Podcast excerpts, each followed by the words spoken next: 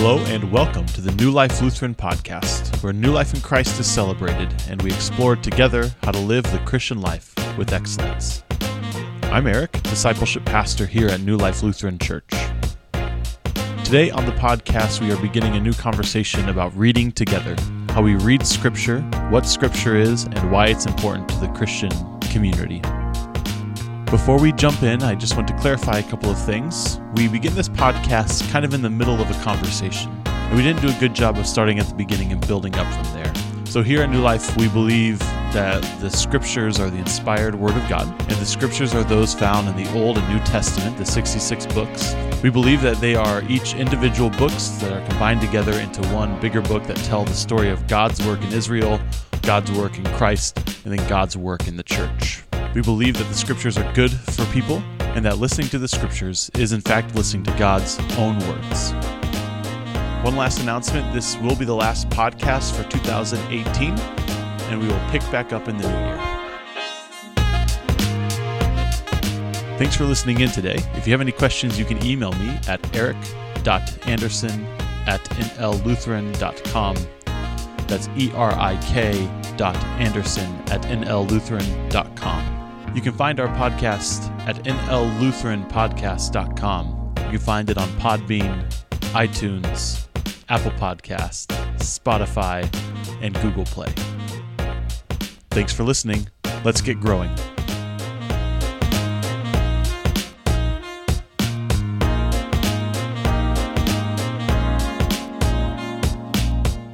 All right, guys. Last time on the podcast, we did a Q&A and one of the questions that was asked was, how can we trust the Bible? And what I wanted to do was just explore that a little bit more, but I want to back it up and just help people, help our congregation and our community and others listening think about what the Bible is, why it's important, why we read it, why we pray with it. Because I feel like, in, as a pastor, in my experience, that's been the most misunderstood part of the Christian life is how we read the Bible, what it does, why it does what it does. Um, so I'm just going to start off and just ask you guys, what is the Bible? As believers, we're supposed to believe that it is uh, God breathed, so it's God's word, and it's not just guys two thousand years ago plus writing down what they what they thought was right. Um, First Timothy actually tells us that it's God breathed, and so it's actually God's word. I think Tim is right that uh, you know to find out what the Bible is, you just have to look at what the Bible says it is, first of all. But just in a, a broad stroke, the Bible is a lot of things, and I think that's the hardest part for people to understand is the Bible is poetry, the Bible is history, the Bible is mostly all encompassing God's interaction with man and God's interaction then through that man to us. And so there's a there's a bunch of things in there, and I and uh, I think that's when people do damage to the Bible is when they try to put it all into one box. But you really have to understand that it's a it's a myriad of things. There's history, there's stories of God's interaction with us. There's there's poetry. There's apocalyptic language, which is the one that most people get screwed up and messed up and based on really a lot of bad theology on. But it's a it's a myriad of things. But most importantly, it is what it, it's defined as by itself, uh, which is a tool for us to to navigate life and to understand God. And it's useful for all sorts of things. It's really useful for everything, even though it gives us a basic list. I mean, it's what it's what it's saying is it's all encompassing a tool for us to use from God uh, for us to navigate life well and to understand our interaction and our relationship with God well. Yeah, I think that you um, nailed some of the issues that people have um, on the head there, Ben, where people they they approach the Bible with all sorts of false ideas about what it is.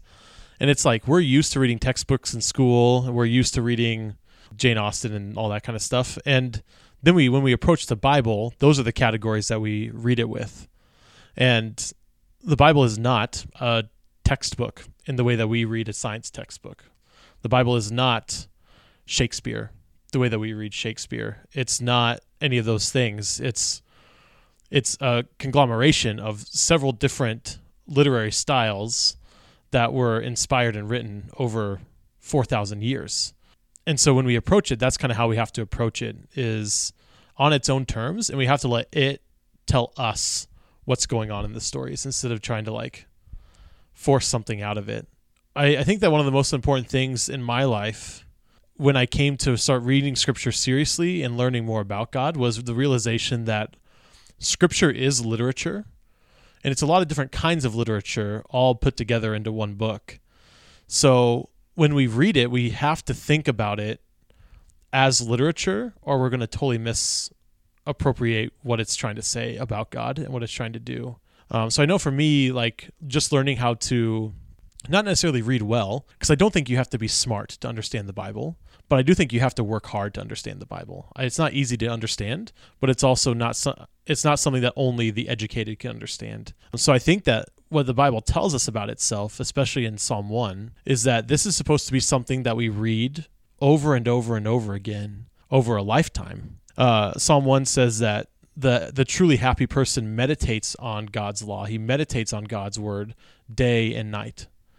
And so we're actually supposed to be these people that are constantly hearing it or reading it, rereading it, rehearing it over a whole lifetime. And when that happens, Psalm 1 says that we'll be like trees planted by a stream of water that will be fruitful. It says that will bear fruit at just the right time and that whatever we do succeeds. So it actually gives us God's word over time and by submitting to it over a long period of time it actually does something to us. But I think that it's it's important not to treat it like golden tablets falling from heaven because that's not what we believe. We don't believe that it was just something that was given to humans in its final form, but it was something that God inspired humans to do.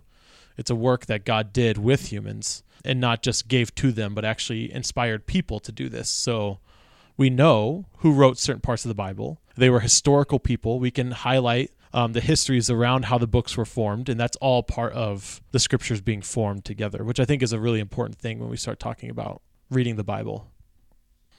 Think one of the things you said, Erik, that was really good is that the Bible is accessible to all, but it's also uh, something you can revisit and learn something new every time. And I've heard it said, probably not exactly like this, but the same ethos of this idea is that it's shallow enough water for anyone to swim in, but it's deep enough for everyone to drown in.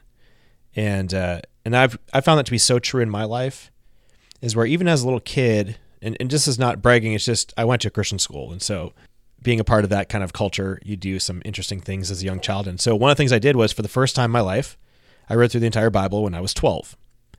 And uh, even as a 12 year old, I was able to pick up things from the beginning to the end and comprehend a lot of it because it's simple life truths and uh, simple spiritual truths for us to hold on to and guide us into righteousness and help us understand our relationship with God. But now we're talking 24 years later, I keep doing that pattern and reading through the scriptures, and every year I learn something new. And it's deeper and deeper. And honestly, what has happened in my life is after I got out of undergrad and I continued to read the Bible, I thought I knew it all. And then I started drowning in it.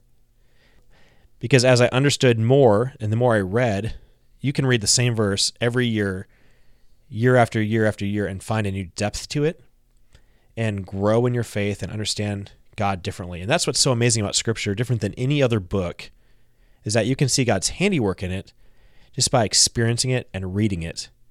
That the most uneducated person can read through it or listen to it and understand the basic truths of the Bible, but the wisest scholar will continue to learn from it. And that's like like unlike any other book you've ever read. Because you would never say to a first grader, "Ah, read this first grade math book," and then you say to a college professor who teaches math, "Read this as well." I mean, we don't work like that, but the Bible is just unbelievable that it's accessible to a, a new believer, someone just searching out the ideas and the truth of the faith, but also will baffle a scholar. And uh, you can see God's handiwork in that, and there's also beauty in that that God continues to unveil truth to us all throughout this amazing book that he wrote, which was, as Erik said, inspired through people, written down over thousands and thousands of years to hold a consistent plot line, a consistent story, and point everyone back to, to and forward to the Messiah, which is unbelievably baffling that that's even possible to get all these people on the same page. And of course, in order to do that, you have to have a central leader, which is the Holy Spirit. And that that's what makes the Bible so unbelievable to me. Yeah, I think it's really important to highlight before we move on that it is and and you brought it up just then that it is a it's a narrative. It's a story, a huge, long, overarching story. But there are lots of different kinds of stories, small stories, and there's all sorts of other different kinds of literature that make up that story. And we believe as Christians, and especially as Lutherans, our, our particular biblical tradition, our biblical interpretation uh, tradition would tell us that all the Old Testament is pointing forward to Jesus, and all the New Testament is pointing back to Jesus, which is just what you said, Pastor Ben, that everything is about Jesus. It's all about Christ, and it's Christ is the Word of God, so He's the fulfillment of the Scripture, and He's the He's the one that it is all witnessing to. So ultimately, the Scriptures are meant to bring us to Jesus, and ultimately to the Father. So that's kind of the that's would be our basic assumption about it.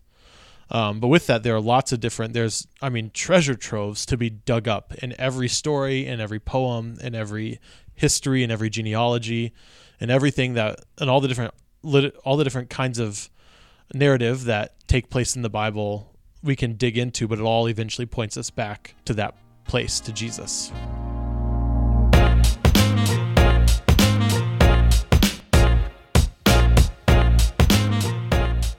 We believe as Christians that hearing the Bible or reading the Bible, the scriptures were written in such a way to be read out loud. So I think that's an important thing to, to mention is that hearing it is just as good as reading it. Um, so either hearing the Bible or reading the Bible, we believe that's an important part of the Christian life, a necessary part of the Christian life. So, how would a brand new Christian, if they came into your office and said, I just became a believer, I need a Bible, and I want you to tell me how to read it, what would you tell them? So, for instance, if one of my youth were to come in and tell this to me, um, I would say to not only read it once, but to read it multiple times. Uh, don't just read one passage of scripture and think that that's all that that passage of scripture is saying it's important to read uh, the entire book uh, just to one to get the context and to get the writer like the way the writer um, likes to likes to speak like the way the, the way the, the writer likes to communicate. And so when you because oftentimes if you just read something once um, you can miss things that are important and essential to what the writer to what the writer is trying to portray. Um, and so for me i know I always I can't just read something once. I have to read it multiple times uh, for me for it to really to start to click. Uh, it's not something just for, as we said before, it's not something that's almost exclusively for educated people because if you're listening to it or if you're not as educated, um, that's the reason we have the Holy Spirit. And the Holy Spirit is there to help us um, learn as to uh, what John 14 talks about. And that's why um, Jesus gave us the Holy Spirit when he ascended into the heaven to be with the Father. Um, and so um, that's what the Holy Spirit is for. And that's why a lot of non believers, people who have never uh, really given Christianity a chance, when they try to read and when they try to comprehend the Bible, they can't do that because they don't have the Holy Spirit. And so the Holy Spirit, one, uh, it's okay to pray uh, for the Holy Spirit to help you. It's not like it's just God isn't just some cosmic being out there that doesn't care about care about us. He sent us His Holy Spirit to help us uh, navigate our lives and to help us navigate our Christian walk. And so, um, but yeah, that's one of the main reasons I believe a lot of non-believers uh, have a hard time uh, discerning what the Bible is saying and portraying. Uh, and so, as um, as I tell these to my some of my students, it kind of starts to click for them. But they also need to understand just reading it, you know, once or twice or even three times also might not be enough. uh, they have to realize that meditation is extremely important. It's something that you have to work at because learning the Bible and reading the Bible is something you have to work at. It's not just something that, oh, since I believe in Jesus now, I'm going to be incredible at this. the easy yet not so easy answer is to say we're going to read the Bible like the disciples. Now, instantly, that should probably throw up a red flag for you because you should be thinking, well, Ben, the disciples didn't have the Bible. Or maybe you didn't. It didn't throw up a red flag, which is probably another issue. But the disciples did not have the Bible, but they did interact with the Bible because in John it tells us that the Word became flesh. So Jesus literally was the Bible speaking. And so they heard the Bible spoken to them and they literally wrote down the words of Jesus, and that became the gospel message. And so when someone comes in, I'd say, We're going to study the Bible like the disciples, which means two things. We're going to start by hearing the words of Jesus, which means we're going to look at the gospels. Typically, I just point them towards Luke. That's my favorite. So I'd say, let's read through Luke. And they could go home and they could read through Luke and hear the story of Christ's birth all the way to his death and resurrection and, and all those things.